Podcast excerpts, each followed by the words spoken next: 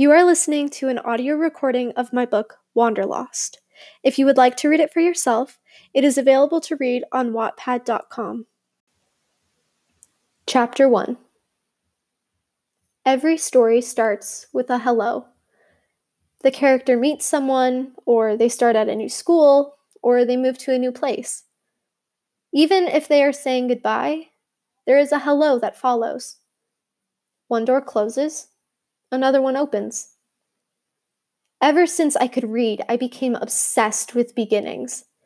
I would sit in the bookstore for hours just reading the first few chapters of a book. You have the mystery of meeting new people and figuring out the conflict. It's all new and exciting. You don't really know what to expect. The rest of the book is all the same. You know the characters, you know how the story will end without having to read it. The guy gets the girl, good defeats evil, the character learns his lesson. It's all very predictable. But beginnings? Beginnings aren't predictable. I searched for my beginning since my obsession. At six years old, I thought I found it. I had ruled out birth since that was stereotypical, and I didn't remember that at all. I ruled out the first day of school because I hated it. I didn't want to hate the beginning of my story. So, I figured the beginning of my story was when I met April Cameron. Our cul de sac was practically brand new. There were a few empty lots surrounded by newly built, cheap American houses. The house right across from mine was getting its final coat of paint when a blue gray van pulled up in front of the house. At this time, I was supposed to be helping my mom with chores, but instead, I was sitting on the front porch flipping through a stack of children's books. I looked up from If You Give a Mouse a Cookie to see a girl about my age with strawberry blonde hair jump out of the car. She ran up to one of the painters, immediately asking what it was like to paint a house. I watched her for a little while, hoping I'd get to know more of who she was just by looking. She ran back to her parents after the man moved his ladder. She pulled at her mother's hand as her father unhooked an infant car seat and carried it up the driveway. Her mom let go of her hand halfway up the driveway, then turned to kiss her husband. The girl stood there very impatient till she caught me looking at her. It was one of those cheesy movie moments where the two people just stare at each other for what seems like hours, when it's really only a few seconds. I looked at her, and she looked at me, both secretly trying to figure out each other's story. Of course, we were only six, but I like to think of it that way. She followed her parents inside after finally breaking our stare. From that moment on, I felt like my story had begun. A few days later, a moving van came to the house, then an appliance truck and a mail truck. People came to the house, but no one came out. It was a whole week till I saw the girl again. My parents decided to bring them some of our famous pumpkin bread. I joined them with my twin siblings tagging along. I remember feeling extremely nervous walking up to the driveway. My father knocked heavily on the wooden door. I held my breath, waiting for someone to open it. Finally, the father opened the door, with his wife scooping their baby girl off the hardwood floor. I peered around my father, looking for the girl, but she was nowhere. Hello, my parents said, introducing themselves. The mother complained about the messy house, instructing us to sit outside instead. April, the mom shouted behind her. Coming, I heard a voice say. My parents followed the dad down the porch steps, but I stayed near the doorway. Just as the mom was about to nudge me off the porch, I saw the girl run down the stairs, jumping down to the floor after skipping the bottom two steps. Hi, she said as soon as she saw me. I saw some cool rocks and flowers next to your house. Want to go see? she asked as she sprinted out the door. Please go, her mother pleaded. She's been waiting all day to go. The girl grabbed my hand and ran down the driveway and across the street. We explored and played in the plot of land all day. I gathered rocks and sticks till they were too much to carry.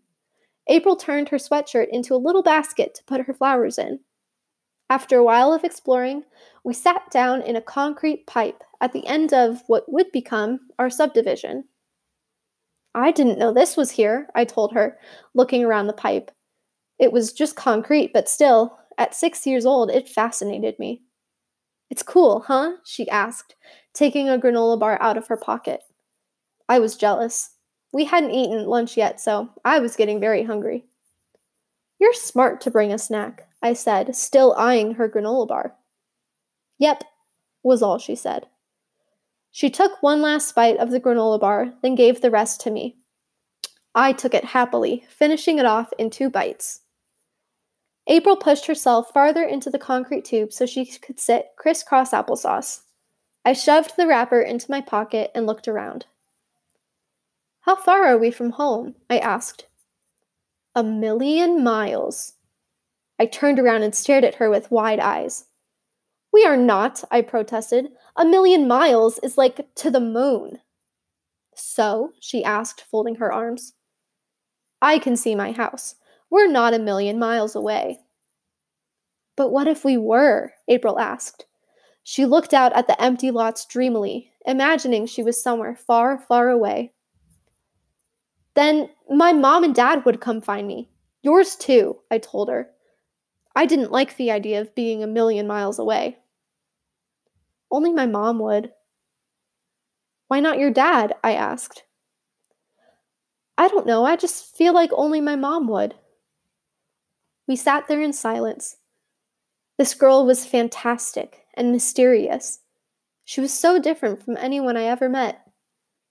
We became best friends, practically inseparable for years. We'd play in the rain, build snow forts, make up games. Our families would go camping during the summer. We'd go to the community pool for days on end. We went to the same kindergarten, but we were in separate classes. During lunch, we'd always meet up under the willow tree in the playground or by the water fountain to eat together. Sometimes she would have soccer practice after school, so we'd only see each other once a day. The day before the first day of third grade, we sat on her front porch, watching her little sister Molly run around the yard with her little watering can. I have Mrs. Wheeler. Who do you have? she asked. I could see an anxious look in her eyes, but her body stayed calm. I didn't want to answer her question. Mrs. Benevin. I looked down at the pile of rocks Molly gave me. I started to throw them back with the other rocks. That's really her name? April asked me. I looked at her, a little surprised. I was expecting her to rant about not being in class with me. Yeah, that's her name, I replied. Benevin, April repeated. Like bean vine. I laughed, forgetting any disappointment I had about not being in April's class. I'm not going to call her that. I know you won't, April said, taking one of the rocks from my pile. I will. She stood up before I could say anything else. No, you won't, I shouted. She pretended to ignore me. I ran after her. You'll get in trouble. So, she asked, filling her sister's pail with more water. They'll call your parents. My mom will think it's funny, and my dad won't care, she explained. I mumbled under my breath. I'd get in so much trouble. I'll be a legend, she said, spraying water in the air. I grabbed the hose from her and ran, soaking myself and everything in my path. That was the last summer we ever saw each other. We slowly grew apart, making friends in our separate classes. I often looked out the window of our classroom door to try and look for her. This kid, Zach, who sat next to me, became my first distraction from April. You're weird, you know that? Zach told me one day on our way home from school. He was the only one who tolerated my bad habit of daydreaming. Yeah, and you're a nuthead, I retorted. Zach was the class clown. Okay, whatever you say, he answered, shoving his granola bar trash into my shirt. Ew, I don't want that, I shouted and threw it back, totally missing. That's why I gave it to you. He chased me all the way back to my house. We almost ran into my parents in the front yard. Sorry, Mom, I yelled, willing, whizzing past them. Come back, Zach shouted. He stopped abruptly in front of my parents. Hello, Mrs. and Mr. Scott. Then he turned on his heel and pushed open the slightly closing door. We raced downstairs and collapsed on the couch. It's still your wrapper, I stated, panting for breath. You're still a weirdo, Zach said, stuffing it into his pants pocket. We began our Friday after school ritual with a box of chocolate milk and a game of cop chase on the Xbox. We were halfway through a time challenge when I heard my parents whispering at the top of the stairwell. Slowly, they made their way down. Hey, boys, my mom asked. We kept our eyes trained on the screen. Yeah? We asked in perfect unison. Can you pause the game for a bit? Zach hit the home button on his remote, causing the game to pause. We both looked at my parents. Ryder, you know how we brought dinner to April's family last week? Because her mom was sick? My dad asked. I nodded my head. Is she better? No, my mom answered. They're moving after the funeral. It took a while for my nine year old brain to understand what my mom was trying to say. I just stood there for a while, trying to figure out how I felt about it all. Out of state? I asked my mom. We don't know, my dad answered. I sat down on the couch, soaking it all in. April was moving. Her mom was gone. And I didn't know how to feel. We just thought you should know, my mom said, then led my dad back upstairs. Zach pressed play on the controller. I half paid attention to the game. I couldn't stop thinking about April and her family. I didn't know if I could call her or go over to her house. We used to be such good friends. I felt like I needed to do something, but we hadn't seen each other in so long. So, what are you going to do? Zach asked me, swerving around a bunch of roadblocks in the game. I don't know. Zach just nodded his head. A few days later, I heard my brother and sister squealing about a truck downstairs. I yelled at them from the kitchen, telling them to be quiet. They were quiet for about 20 seconds, then they started shouting again. I decided to get up and see what the fuss was about. We stood by the dining room windows, looking out at the front yard. Sure enough, there was a truck. A moving truck. A bunch of strange men were putting furniture and boxes into the truck. They're really moving, I mumbled under my breath. My mom came into the room and let my siblings outside so they could watch the truck. I stood in the dining room, afraid to go outside, but still wanting to watch. You want to go outside, Bud? My dad asked, placing a hand on my shoulder. Still staring at the truck, I shook my head. Okay, they'll be moving all day anyway, he mentioned. I stood there for a few more minutes. Eventually, I turned around and continued on with my day. Around four o'clock, the neighborhood echoed with a loud rumble from the moving truck. I followed my siblings to the front porch to watch the truck. My mom and dad sat with them on the front porch. I just stood in the doorway, wishing with all my might the truck wouldn't drive away.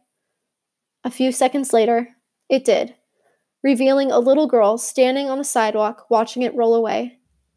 Her sister stood behind her, holding her hand. The little girl used her free hand to wave to the truck. The sister picked up the little girl and carried her to the van parked in the driveway, then turned around. That's when she finally caught my eye. We stared at each other for what seemed like several minutes, when in reality it was probably much shorter. It reminded me of the day I first saw her, when she first moved in, when she had a bright smile and eyes full of curiosity. But her face had changed. She was a little older and didn't seem like her bubbly old self anymore. Without any prompting, without saying a word to each other, we ran to the middle of the street and gave each other one of the biggest hugs a nine year old can give. We didn't say anything. We didn't need to. We just hugged, then broke apart. I wanted to say something, something like, It's okay, or I'll miss you, or even goodbye. But nothing came out. We just walked away. She climbed into the van with her dad, shutting the sliding door behind her. I watched as the van pulled out to the driveway and drove all the way down the street. Once I couldn't see it anymore, I went into the house and shut the door. I felt like my story had ended. It ended as a tragedy, as a novel that feels you leaving empty. I found my parents getting ready to make dinner. Ryder? My mom asked, automatically sensing my mood. I never said goodbye, I realized. My mom ran over to me and hugged me. Oh, honey, she said sympathetically. She didn't know I got to hug April goodbye. She just knew I didn't say anything. Which is true, we we didn't say anything. So in my mind, it wasn't a real goodbye. The story hadn't ended. Maybe it was just the beginning.